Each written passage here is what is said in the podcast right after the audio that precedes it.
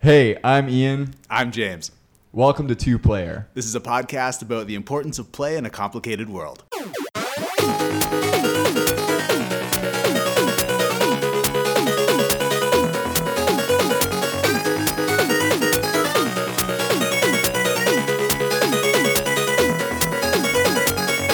All right, so today we're going to be talking about um, uh, continuing our conversation about ethical gameplay, uh, falling back on the the book uh, Beyond Choices, which is from the MIT Game Research Lab. It's by uh, by the professor and researcher Miguel Sicart, uh, who studies game theories and game design.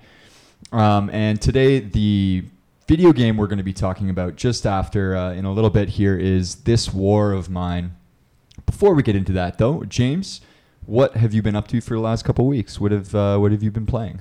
Um, I've been playing uh, my usual few games of Hearthstone, um, and but I finally got around to diving into the latest iteration of Doom, which is as good as everyone says it is. It's it's not usually my usual type of game, the sort of like the over the top run and gun first person shooter but man it's enjoyable. It they really did a good job of making you feel like a supreme badass and doom is usually sort of like like doom 3 and stuff like the one with the flashlight and like it was dark and super scary and almost a horror game. Yeah, like you, I, we were talking about this before, and like I remember Doom as being absolutely terrifying. Yeah, me too. Like, And- I couldn't, that- that- I couldn't even play it. Exactly. Yeah, me think. neither. And that's why I have never been particularly drawn to the series. But I'd heard that this was a very empowering game, so I thought I'd give it a try. And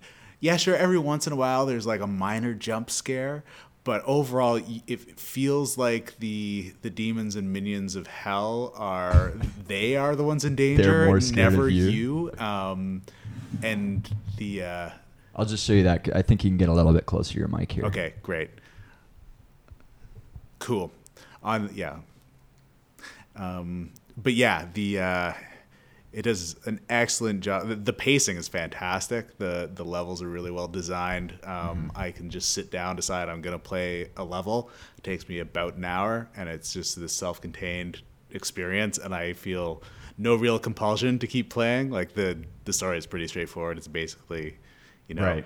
go unlock these doors so you can achieve this objective. But that's secondary to just blowing. Up. It's like I love the the predictable aspect of that. Like it's you know go for I'm thinking of like Duke Duke Nukem, right? But it's like you know find the green key card, and once you found the green key card, you go to the green door, and then like it's it's very step one, two, three, and you follow it and, And- make your way through the dungeon, right? it's exactly the same thing. Like it, like Yeah.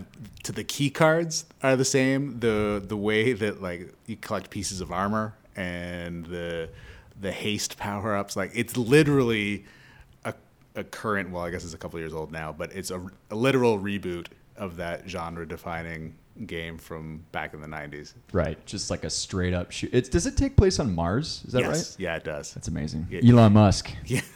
Right? I guess despite all the crazy, crazy things he said over the last couple weeks, uh, maybe he's still our boy to to get us up to Mars and fight some demons. Um, this week I've been playing Hitman: Blood Money, which I think I tried to load it up on a computer ages ago, and the computer that I had at the time just was not was not up to the task, and so now it's been an absolute pleasure to get back and um, and play it.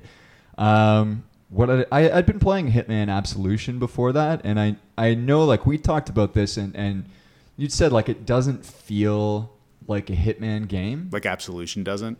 Absolution Yeah, yeah. doesn't. And I get that now because uh, uh, Blood Money, and I, I played it after playing, I guess, the first like trial run of the newest Hitman game.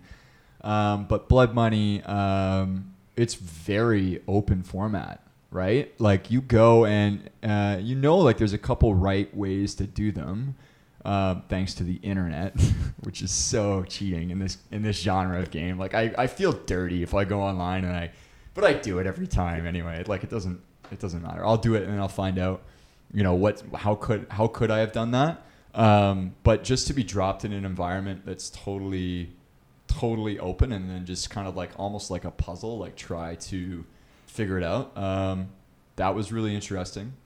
Um, the other game that I've been playing this week is called Hacknet. Oh yeah, you mentioned that. Um, and I uh, I love it. It's really simple. Um, it just I'll, I'll show it to you after, so oh, you can, no, I so you can see have it. a go. I'd completely forgotten about it. Uh, it's it's really good. Um, it's just uh, it, it's simple. You start. You're at a uh, command prompt interface, and it just basically says like, um, "Hello, my name is Bit. If you're reading this, I'm already dead." So it's got so- it's got sort of that like um, very compelling, open, already mysterious Mhm. thing. Um, and what it does though is uh, this computer program, Bit, uh, who presumably was a hacker who died, um, takes you through step by step, and he shows you actual command prompt. Um, you know how to connect to a third party computer, how to find the directory in this computer using only command prompt, how to search it, and then how to delete the logs that you've been there, open your like establish yourself as administrator of this computer, um, and then how to disconnect remotely from that computer. Um, then it tells you how to use you know a third party computer as a shell so that you can you know overwhelm a um, uh, a firewall or, or, or, or a proxy server or something like that and get into more and more computers and then um, so it's very you're very very much learning as you're doing um, So is the whole like interface of the game like through a command prompt? no Oh, okay. but okay. but uh, so what they're doing is they they have their own user interface right hmm Um, and so essentially, it's like it's not it's not Windows, but what it's doing is it's giving you like a clickable, a Okay. clickable interface, Yeah, right? yeah. But what you're doing is um, it is actually getting you to type in commands in the command prompt. So your command it's basically like what Windows would kind of look like, Mhm. or whatever. It's not Windows, but um, and then you have a command prompt window Oh, open. Okay. Yeah. Yeah. yeah. And so you're doing all your actions in the command prompt. Um, and without, you know, without getting getting too into spoilers or anything like that, because I do think that um, it's worth playing and it's worth experiencing. Um, there is a moment where, unsurprisingly, I guess, like you you fall into trouble, like you get hacked yourself, and your computer essentially blue screens and then dies. And at that point, like at the first time around, I thought I had kind of like lost the game, and so I was just, or I was just like waiting for the next thing. But basically, your cursor is just command prompt at that point, black screen, and just like the you know, you're flashing like a white line. And then so now it's time, obviously, to use the things that you've learned to Ah. get yourself out of that problem. Um, and then you know it, it takes you further and further down the rabbit hole from there. But um, that was real good, and I think that uh, I'll give you a try after. Yeah. No, I would really, really like that. Yeah. Uh, so this week we're talking about um, this War of Mine, which was uh, it was published back in 2004 by 11-Bit Studios um, in partnership with War Child, um, which is which is really interesting. James, what were your first impressions on the uh, on the game? Um, first off, it's heavy. it, it's it's a very So bleak. yeah, it's a very bleak game. Um, from the just the present, you, you start off. It's a um, it, it's essentially like a 2D dollhouse game. If you want, like, I'm trying to think of like Yeah, like how you genre define this. Uh, it looked a lot like um, like Fallout Shelter. Do you know Okay, that? yeah, do you know that yeah, mobile yeah, game? Right. exactly. It kind of had that feel. Where yeah, but you- without the room, room. Oh, it's like room outfitting as opposed to room building. So you're uh, you're essentially right. yeah Yeah. you- you're, so you're not building. yeah universe. you're you're in this this bombed out shell of a, a home or a building in Yeah. some war ravaged city um, in what appears to be an Eastern European-ish. I looked um, that up. okay, yeah. actually. So I was curious because. Yeah. Um, like Papers, Please. Like I feel like they didn't want to offend anybody, Yeah. maybe in a country or so. Like, you know, it's so bleak actually. Maybe that if they did call it um, Bosnia, so it was, Yeah. it was It was based on um, the siege of Sarajevo. Oh, okay, In Uh, in the Bosnian War, which makes sense. Like all Yeah, the characters, definitely. like Marko, Bruno, Arica, um, you know, makes sense with the Yeah. Anyway, so that's where it's set. But- how, how did you feel after after playing for a little while? like I like exhausted. It's a tiring game, but at the same time, it, it like it's very compelling. Um, but it's the same sort of because it's this the process of a day. So throughout the course of the day, you've got the the members of your household, and depending on which campaign you start with, you've got three members, you've got four members, um, and you've got them doing stuff to sort of increase the likelihood that they can survive um, until there's a ceasefire or that they're able to get out of the city. So they're doing um, tasks to improve the quality of their shelter. Um, but then as night falls, the game switches over to its other stage, which is um, the sort of hunter gatherer stage. yeah, so like you, scavenging, right? yeah, and Yeah.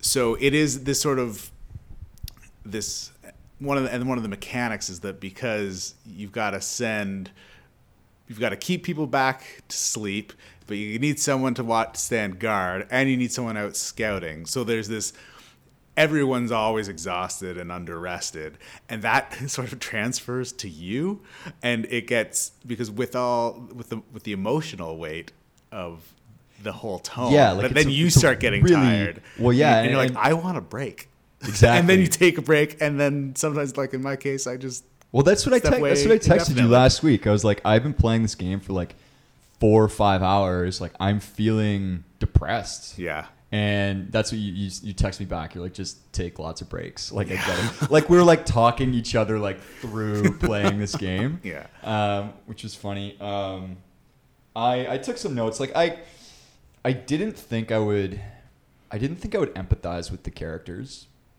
Um, and I I did actually. Like I, I started to sort of get into the story.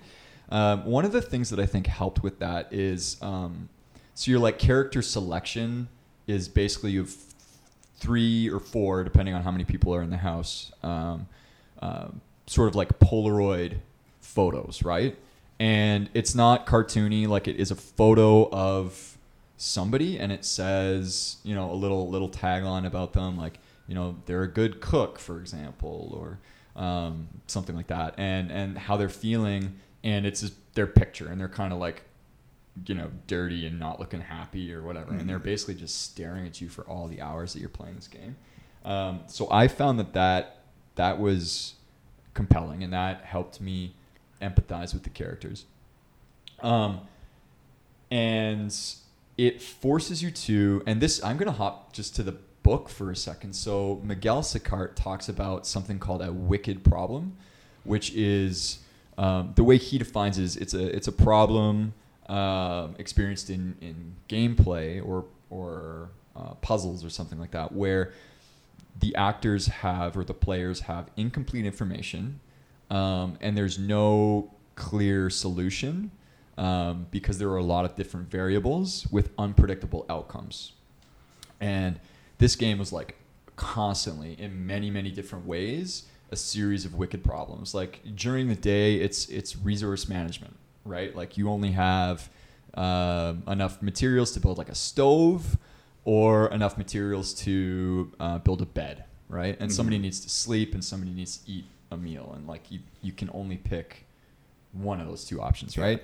Um, and you don't know at like at first, like you don't know what the consequences are, or maybe how long your character is going to be able to survive being tired or being hungry. Um, then at night in the scavenging problem, like you're presented with another wicked problem because uh, you well you need to. I think it, it's pretty obvious that you like need to go out and scavenge quite early. Like that was was that obvious to you too? Yeah, definitely. Like Yeah. it, it's set up in such a way that you you, You run out like, of you don't nec- have a choice. necessary resources Yeah. almost immediately, and it becomes very apparent that you've got to find some external source for Yeah. wood and components and food, or else it's going to be a short game. Right. Ex- exactly. And, and so like, Um, but then it but then it shows you like okay, you can go to the garage, or you can go to the airport, or you can go to this house or whatever, and it gives you a little bit of information about which which thing is at each place. Um, and usually going out is very dangerous. Like there could be soldiers um, or not. And so by by turn ten in my first playthrough, um, I discovered that at at the garage, which was one of these locations that had materials and food and medicine and things that we needed, um, there was a son who was like happy to trade, and his dying father, and I made a choice to uh, kill them, right? And like I felt honestly like I, I I did not think there was another course of action that I could take reasonably that would like allow for my survival. Um, at least not with like taking on considerable risk and danger and say going to somewhere with like a military outpost. So uh, I sent one of my characters and I um, shot and I killed the son, and then I shot and I killed the father, and I took as much as I could. And you can't like, of course, your backpack has limited space, so like I could only take a little bit. And then the next day when I wanted to go back, the game removed that option from the table. Going to the garage was no longer an option um, because it said it was blocked off due to fighting. So again, like just like an infuriating outcome where I feel like I had to make a decision that was like morally reprehensible, um, and my character feel like they they feel that too, and then I didn't I didn't even um, reap the the predicted benefits because of this unpredictable outcome. So aside from you as a player feeling bad about having committed this atrocity, how did that impact gameplay, if at all? So this is this is what I thought was interesting because like the game is depressing already, um, but they've actually built in a mechanic for um, emotional well-being into the character's performance. So they need to be um, well fed and they need to be well rested. Well, they, they don't need to be well rested, but they need to be not very tired and not Mhm. very hungry. Um, but they also can't be depressed. Um, and so it goes from sort of like neutral to sad to depressed, right? And so that's a mechanic that like eh, I, I feel like if you wanted to play this game like a total psychopath, um, you might again, and I feel like we talked about this with papers or uh, papers, please. I think yeah, exactly. Like with your fa- Yeah. with your family, right? But if you if you wanted to sort of take the emotional part out, um,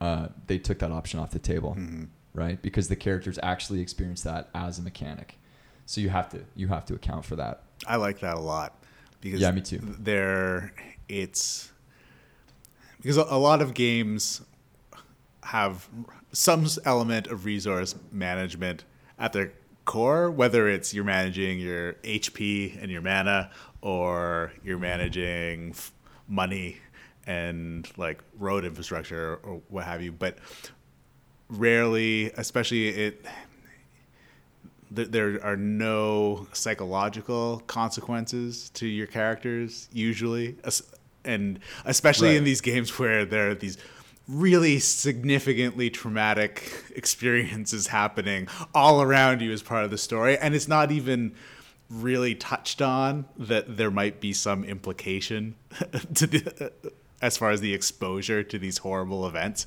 happening around you so i really liked that it was Yeah, included in uh, this war of mine. Do you think? I mean, do you think that that is? Um, trying not to turn this into a leading question because I think it's obvious how how I feel about it, just even in the in the question. But like, particularly in um in like male macho culture, Mhm. right? We focus so much on physical health and well being Yeah. right and like it's funny that like all of these like strong male avatars that we've been playing for like decades um their health meter is purely the heart heart to 10 right and once you Yeah. get down to zero that's it and that's it's physical damage that Yeah. you're that you're incurring um do you think do you think we're gonna see this maybe more and more, or do you I do you agree that it's like? So my question was going to be like, do you agree that this is a good thing? And like, I think I know what you're going to say. You know, I, I think that that's that's really that's really insightful actually, and I hadn't quite considered it like that before because I have I thought that definitely yeah, yeah no, I I have experienced the the the fatigue associated with playing as the generic badass over and over and over again. And I specifically Yeah. remember my like when I finally had the option to play Mass Effect and I could play as Fem Shep. I was like, great, Right. sign me up. I'm just like, I'm just gonna play as default Fem Shep, and I just to like hear a woman's voice and just to like see a woman, so it's not the same dark haired like crew Just- cut dude Yeah. saying the same, dark and Ah. handsome stranger. Yeah, and like e- e- even though like the dialogue lines were exactly the same as they would have been for male Shep, it was just refreshing. But I, like the idea that yeah, the re- the resource that we're managing in all these games is just is just physical well being. I and like, are we going to see? I, like a, a shift. I, I I think that that's really, it's going to be challenging. Um, I think that some some some developers and designers are already touching on that. Like in even though, and this is this is a game that Sicart Talks references as well. Um, Spec Ops: The Line. Even Right. though it's a super generic third-person military shooter, and again, the resources that you're managing are ammo and health. Right. Um, it does touch on the psychological uh, aspects of being a warfighter, but not Yeah. not mechanically, just tonally, thematically, and through, narratively. through the yeah through the narrative, I think yeah, he talks about yeah. that, right? And I, like I, I started playing the game because I had heard really good things about it, and I wanted to to experience what everyone was hyped about. But everyone said the same thing. It's a super generic, oftentimes bland shooter, but this other bit is worth playing it for. Right. It is really bland. I Yeah. I haven't returned to it. I'm like it's This is Yeah. something that I found actually with like reading through the book. Um, it's it's a good read. and I think it's like it presented a lot of ideas that I was not I was not exposed to, or or at least it gave me some gave me some language that I didn't have before, like wicked problems or the magic circle or um, I don't know. Uh, but um, I did I did wonder if maybe like he gives the authors a lot of credit, right, when it comes to designing their narrative in the game and everything, and, and, and the amount of emotion they put behind their video game design, um, which I think is a good thing. Like the you know these developers, you know that they're all spending like hundreds and hundreds or thousands of hours like um, uh, designing these these experiences or these games. Um, but I did wonder at times like how much how much was he sort of uh, staring at the painting and in- interpreting on his own and then adding possibly to the game uh, maybe more meaning than than was originally intended or I don't know I just um, I did wonder that a few times like I know that like I, I would agree with everything that he's saying but in terms of maybe the weights behind you know these are these are big ethical problems and, Mm. and this and that like i don't know if the average well i would assume the average game gamer maybe doesn't doesn't think about the game that way or or who knows um, did you do you know do you know what i mean um, I do. I understand what you're saying. I thought that he did a good job of, like, he included a lot of excerpts from his personal correspondence with d- other designers and developers. Yeah. and I, I, I like that, I, I like that a lot. Actually, like Yeah. that was one of the. The, the sources that he referenced frequently, and it was really interesting to hear the ways in which the designers and developers spoke about their own process and their own products Mm-hmm. um, it, to an extent that sort of surprised me actually because I didn't think that necessarily there was that much thought in that way going into these games. That was like surprising like like that yeah. was surprising and now I feel a little bit bad for not think like because some of these games are like they really are masterpieces, and it's very clear that people are pouring not like it's not just modelers and like people throwing textures on stuff and people like writing code like the, there are people who are crafting an experience Totally. and to think that they're not considering the these these higher ideas um, even when stuff's just getting alluded to because you can imagine the stuff that gets cut Oh my god. yeah. I know. And, and I also feel like that must be like totally gut wrenching to somebody Oh, who. sure. Well, I I don't know. I feel like it could be right. Like uh, you leave it on the cutting room floor after after pouring all of this time, and you thought of every conceivable outcome or possibility or whatever, and then. And then for like you know an editor or somebody to come in and say like, well, we don't think that actually landed, or you know, Yeah. people aren't enjoying this part of your game as much as you, you thought they would, and like that must that must really suck. yeah Um, I did want to mention something, maybe before before we take a break.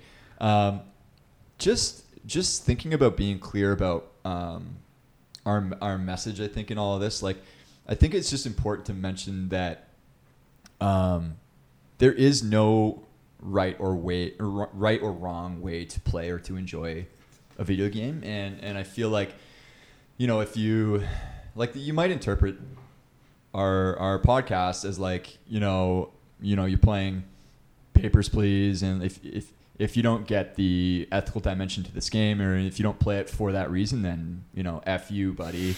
Like that's not i think i just feel like it's important Yeah, to mention that right? because i feel that like i was listening to um uh another podcast actually um gamers gamers with jobs conference call. It's great. Um and they did an episode uh, a couple weeks ago about um, gatekeeping in, Mm. in when it comes to video games and, and video video gamers. Like you know saying like there is a right way or there is a wrong way to enjoy this this video game or like if you play that video game then screw you you're an idiot. Like if you buy anything from EA you're, you're dumb you know a-hole.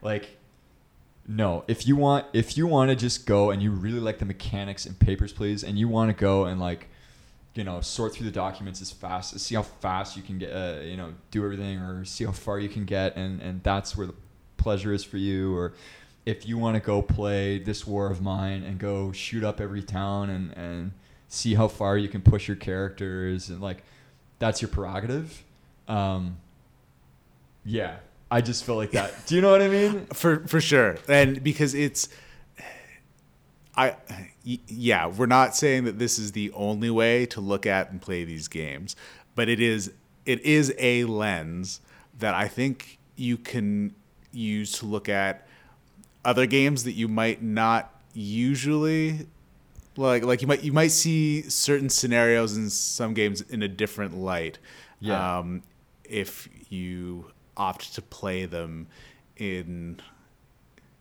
in a different way. I feel like I almost said some super pretentious stuff. well, I think like I think we I think we both did probably Yeah. already, and I just I think that it's important to mention that that like it's the reason we're sort of doing this project and the reason we can cut it into chunks like this is that we're just thinking about an idea and then we can apply, like we both play a lot of video games and we can take Mhm. these ideas and we can apply them to to other games. yeah, and and I think that it is it speaks to the fact that games are serious business. Like it's I think that it's a very it's a very powerful medium and I think that these are the sorts of discussions that have happened with literature and music and cinema for decades and it's just that now that video gaming has come to the forefront because as Sicart points out like gaming's been around forever it's Right. just just that now it's literally Yeah.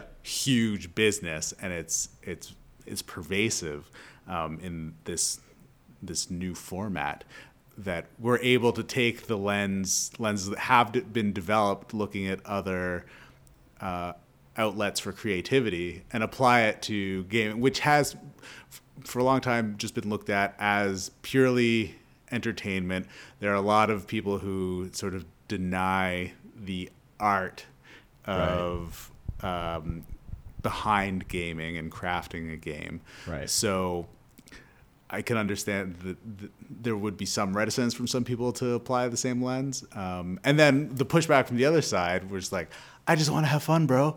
Like Exactly. like And it's I- a game. But that's and and that's important too, right? Like I this agree, is also yeah. I agree. Um, okay, let's let's take a two minute break and and come right back.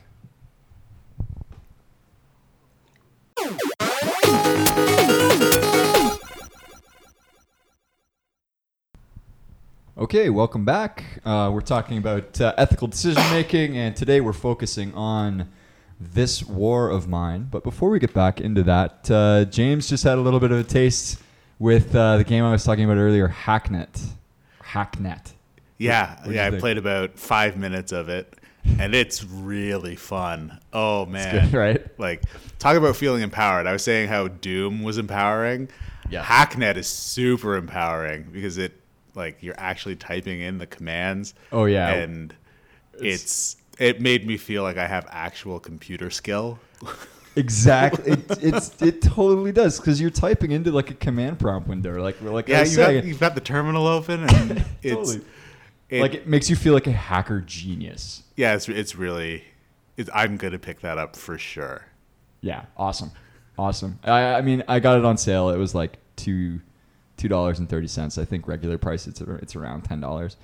Um, go buy it. it's really good. Okay, I got so. Um, I have a question that you wrote that I'm going to ask you, and you're going to answer. All right. Um, question is weird question. Um, the game is about unfair war and unfair war conditions um, for civilian populations. But did you find the game to be fair, or did you find it to be unfair? Um, I thought that mechanically, like as a game, it was fair to the player. It was Right. um, because we've all been in a situation where we've been playing a game that, rather than being difficult and challenging, is just straight up unfair, and Right. unfair equals unfun. Um, but in this war of mine, I like that. That's a great sound bit. Like unfair equals unfun, and I think that's I like it. Yeah. Maybe we come back to that later um, in one of our hot take debates. But um, yeah, no, I didn't think the game itself was unfair. It is super challenging, and um, it it would have been easy for them to just make it super unfair and just beat you over the head with the fact that being a civilian in a war zone is impossible and unfair. So but it wouldn't have been nearly as compelling um, because they they had to make it so that there was some hope and some some some gl- some version of progress that you could latch onto Right. as uh, a player, and I, I thought they did a good job of that. Even though, having said that, I didn't complete the campaign because it was it, it just sort of wore me out, but n- not because of the mechanics of the game, but just because of the tone. The tone, yeah, I hear that. The tone was so dark. I mean, I, I don't know how many hours I have on record. Maybe four, something like that.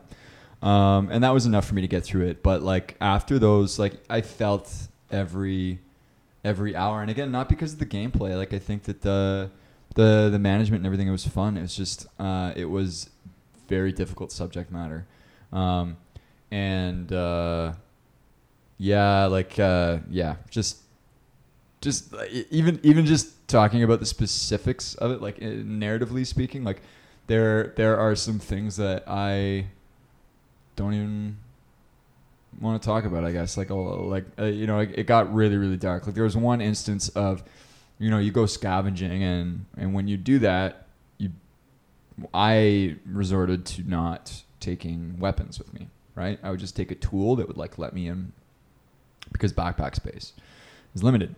Um, and then you know I, I went to like a military outpost and there was an instance of uh, basically sexual violence taking place right? Did you see that? I don't think I did see that one. Man, it was that was brutal because uh, you, you basically like you sneak up to this um, building, and there's a soldier and there's a woman, and the soldier's forcing the woman outside, um, and uh, you know they leave, and you can go in and you can loot the room after they're gone. But then you go back and like it's brutal. Like I know that I as a player felt it, but like my my character as playing as Bruno, he was like, oh, you know, like I wish there was something I could have done, and and again, like, yeah, like that's fair. Like you could, I Mhm. could have gone into that room, and I could have tried to, you know, fight the soldier using only my fists, but he had a automatic weapon, like he, you Mhm. know, and so yeah, like I wasn't. Yeah, I was just outmatched, you know. Anyway, that's heavy. Yeah. So on on that note, there are because of the way the game is structured in in terms of ethical decision making you, you have to make and the systems that you're operating within in the daytime you're dealing with ethical decisions within your party essentially within your household because you essentially have to decide what the sleep schedules are who gets to eat and who gets to eat what because like Yeah. sometimes like cooked food is more nutritious than raw food. Yeah, so yeah. so there's that and then there's also yeah, the uh, the looting and the raiding at night. So you've got these ethical systems of the internal inside the house and the external when you're dealing with others. And I guess some of that plays into because you get visitors at your home base Yeah. as well. How did you find? Um, did you have different sets of rules for yourself when interacting within your in group versus those who are outside? Um, like, like, did I have a code that I was trying to follow? Essentially, sort of like- yeah. Um, yeah, I mean, I so after my first playthrough, right, I, I described killing the the son and his dad.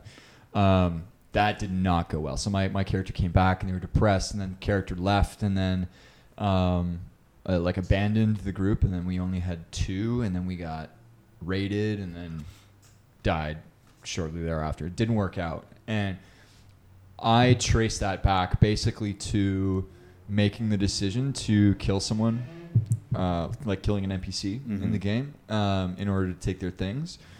That is just not. That didn't seem viable to me um, because of that mental health um, uh, mechanic.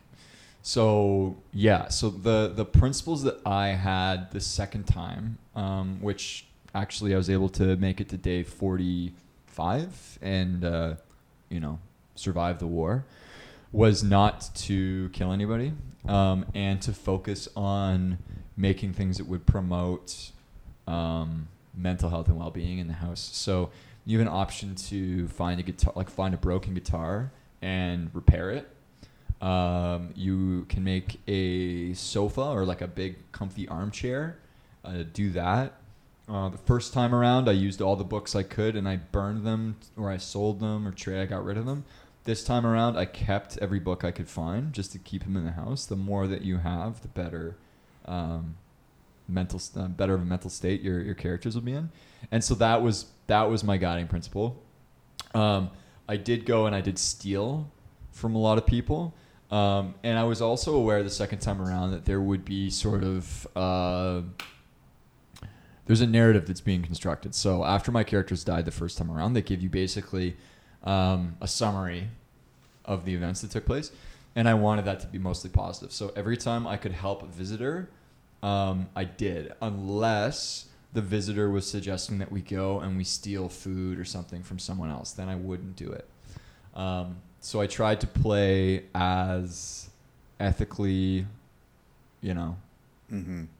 like sort of uh, lawful good as you can in that world, and I think that that does involve a little bit of stealing. Like I, d- I, I don't think you could get through it without Yeah. without taking. it. Well, I, I remember on my most recent attempted playthrough um, that on one of the very first raiding missions, it becomes very apparent that you're quite likely taking resources from a person or a group of people in the exact same situation that you're in. Yeah. Um, and it it sets a tone Yeah. really early and It's good that you feel like because you feel that, but the game also knows that. Yeah. So like, I did go and steal food and medicine from this old couple. This was in the, the second playthrough, and I came back and my scavenger Arica was all depressed. She's like, I can't believe I took every almost everything they had, and then I had this kind of like, oh crap moment because I went back the next day and it was like an old couple and they were like lying in bed both dead. And I was like, oh my God. Like, it's just so heavy handed, Yeah. right? Do you think it would have been more effective or less effective if rather than playing as this sort of this overseer who's controlling the actions of everyone in the house if you were playing just as one, one? of them Um, yeah, like I think that I think that as the overseer, like the guiding hand, sort of of this house, like it gives you a good, um, a good sense that you're like a team and you're all trying to Mhm. get through it together. And I think for the tone of the game, that's that's helpful, and like also mechanically, like it helps.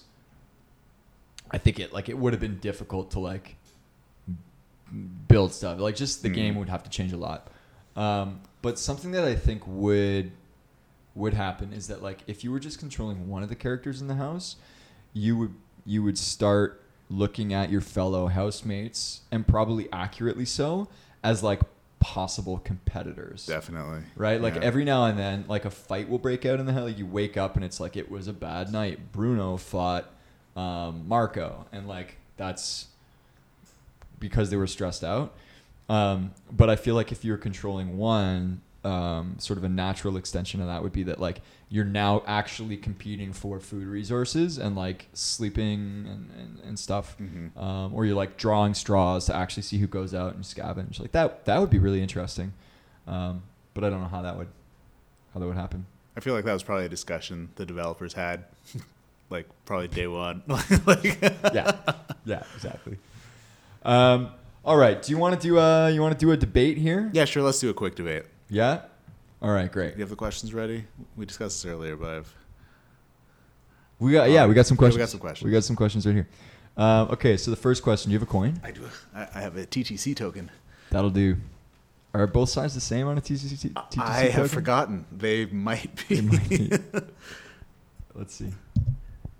no, they are actually different. Yeah. Perfect. So, the the TTC winged logo will be heads. All right.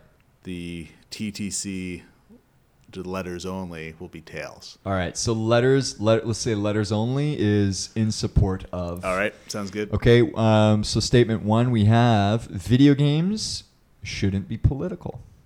All right. And here, flip it right in front of the mic here. Let's. That's the winged logo. So you are arguing against that statement. Okay. Double negative. Yeah. Um, okay, I'll go first. So, um, I think um, only a Sith deals in absolutes, and uh, yeah, I don't think every I don't think every video game should be um, political. I have a minute, right? Is that it? Yeah, yeah. I, I, I Here we go. I got. Got you. All right. Um, I don't think every video game um, is political, nor should it be.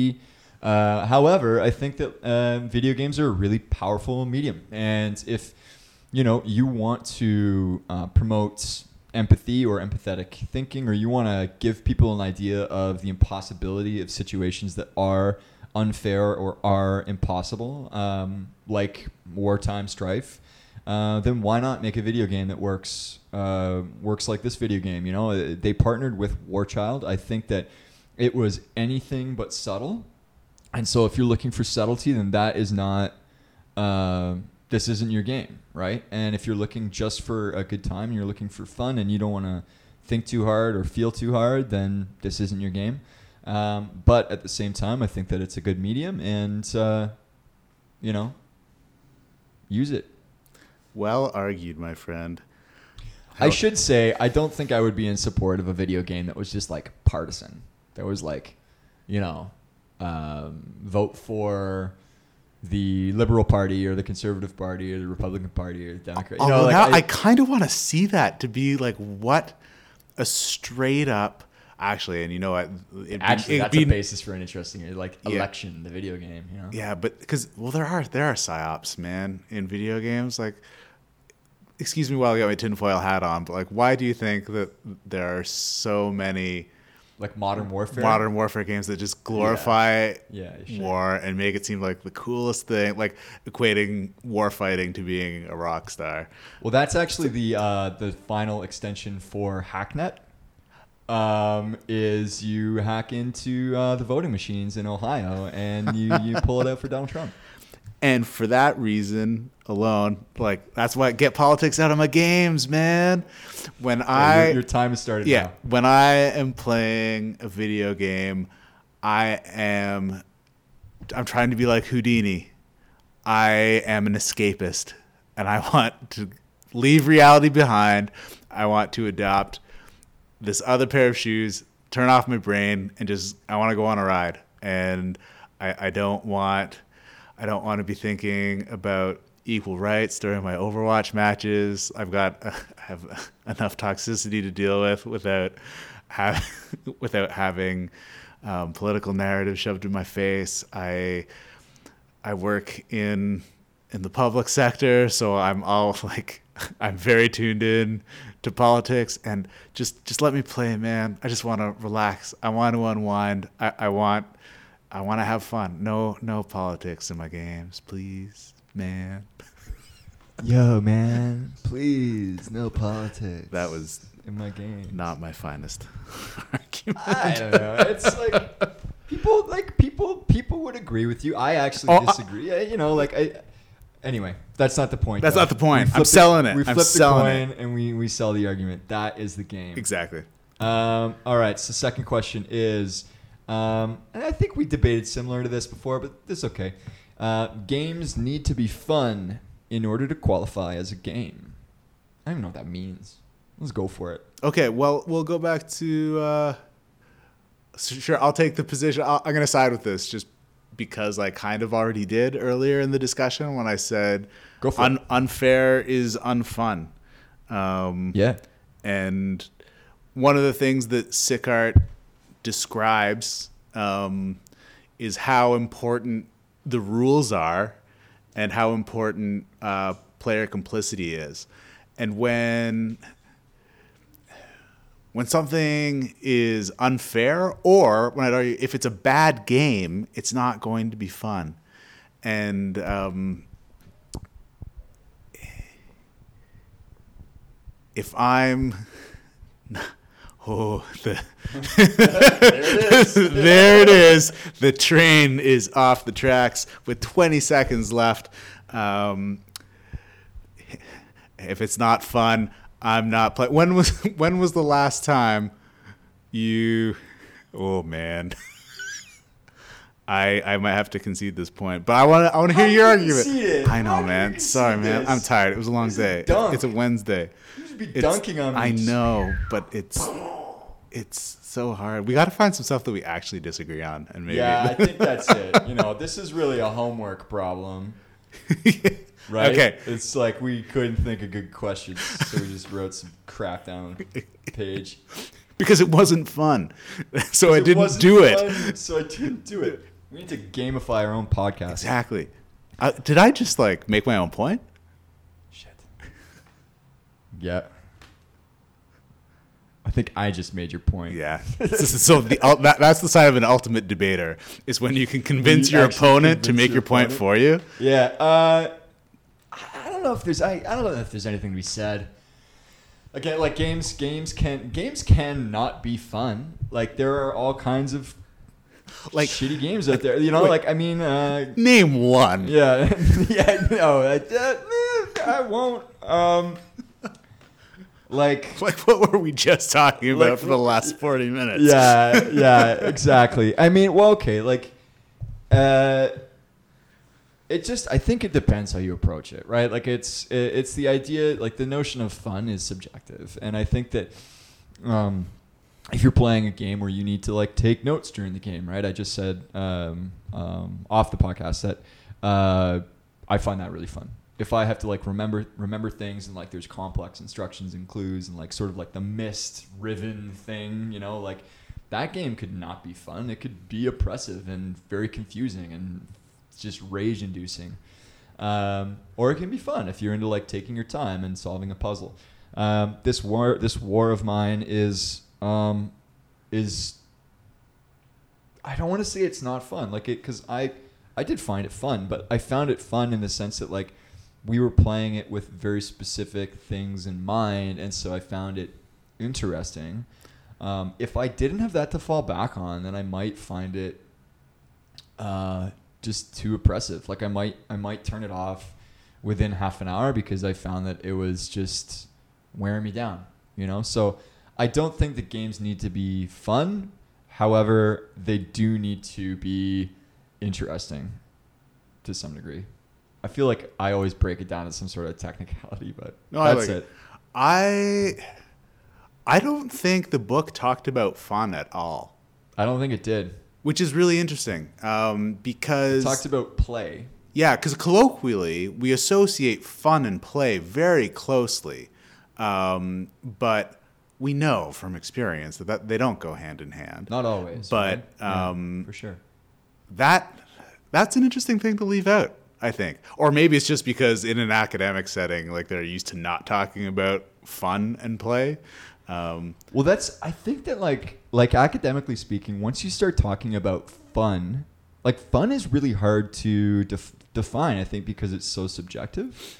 Um, whereas you can define play, mhm. right? Play, he sort of defines as like identifying what the rules and structures are in the game, and then sort of like bending or bouncing up against those rules and mechanics, um, or yeah.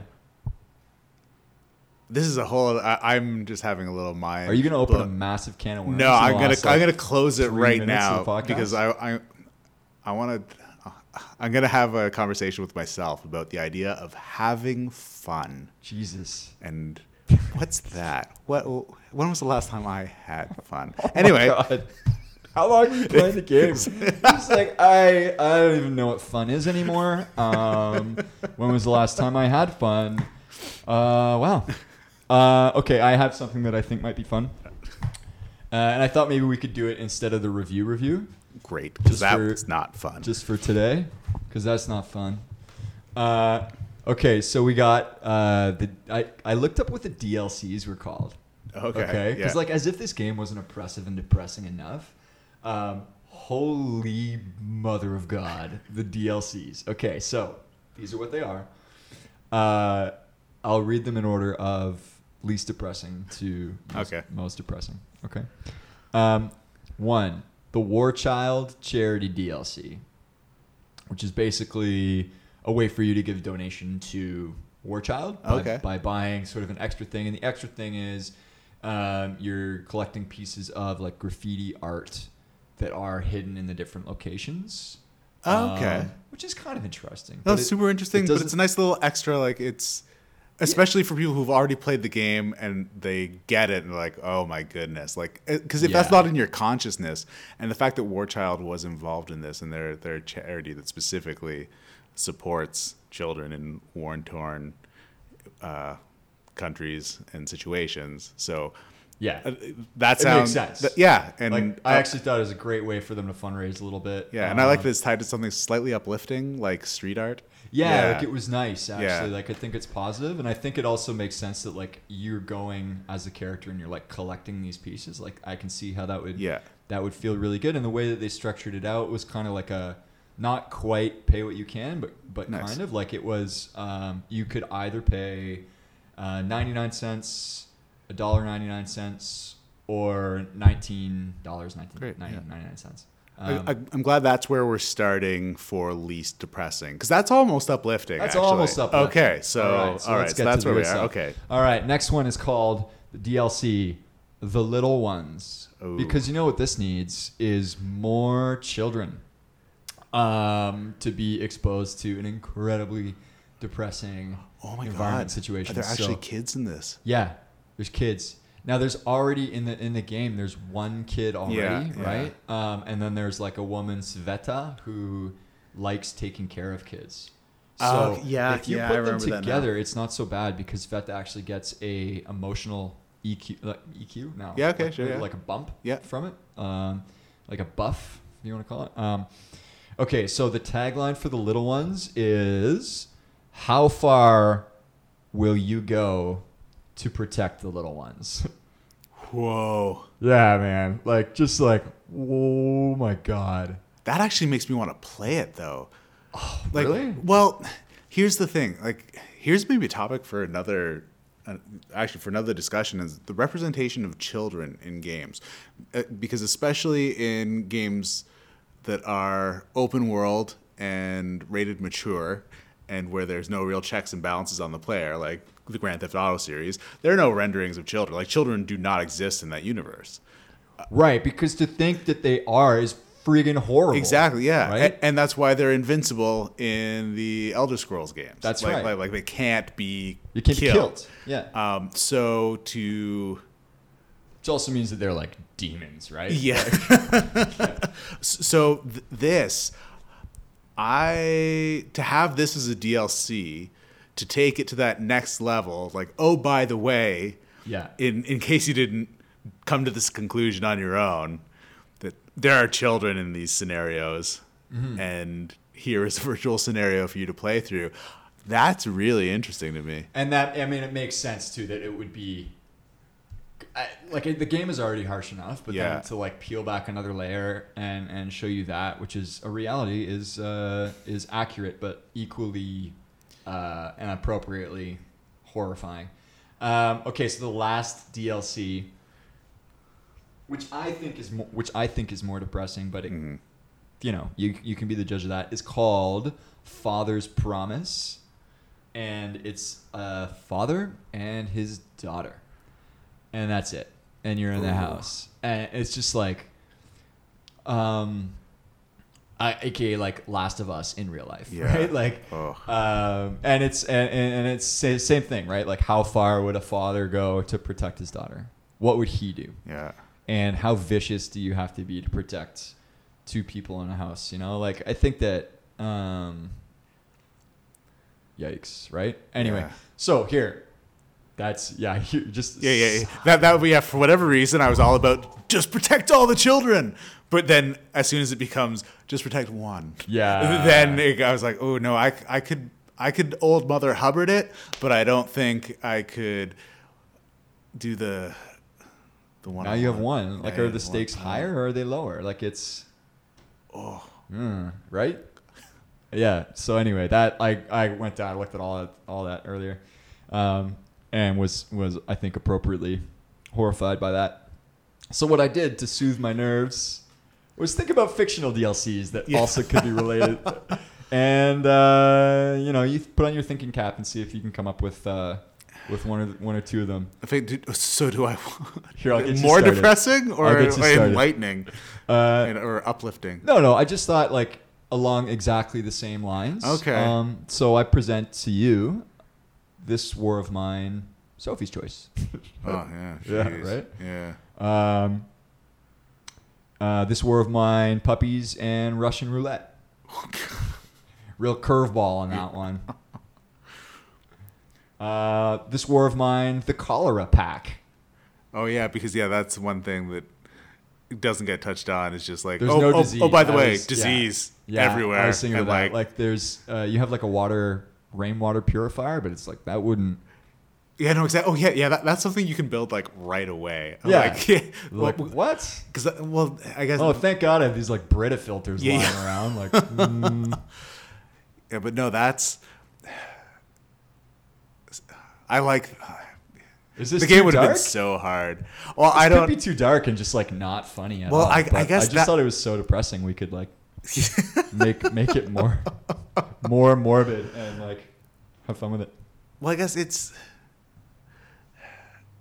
I think that just goes to show how well done the game was that they hit that balance to to make it to make the game heavy because the subject matter is heavy to get the player to to empathize um, in a way that they could connect what's happening in the game to what's happening in the real world, but without it being just throw your hands up in the air impossible. Like the fact that they don't have Yeah. disease in there because that as soon as that happens, you lose people, and there's that disconnect, and like the connection to a great organization like World Child, War Child, is going to be lost. Um, That's that's true. For it to have like any tangible donation impact, like Yeah. it, it needs to have players. yeah, right? yeah, and and it needed. The biggest thing was that people were talking about it. Like, Yeah. it was very well received. It was again one of those really daring games um, that, yeah, and it, like it, it started a conversation, and I think that again goes to games. And I think that's what Sicart was talking about in his last, the last chapter of the book about games being a way to to express to express messages that they just don't resonate the same way that books and film do. Um, Although, like books and film are are great, but there's just something about having agency in a world within a rule set, and that where you're taking taking on a character and the onus falls on you to Yeah. make the tough decisions. I, I think that that's just so powerful. Yeah, I mean, it's like if you look at like uh, you know, I'm I'm a teacher, right? And so um, you look at it from like an education framework. It's it's uh, like a learning by doing. You know, we are much more receptive to messages when we actually do them ourselves. Um, and I think games provide you with an outlet for that, as opposed to the sort of uh, Socratic sit down and listen to me talk and ask questions and this and that. Um, well, uh, that is actually perfect timing. Um, and that's going to do it for us for today. And we will be back in two weeks with a new episode. Later, Blair. Later.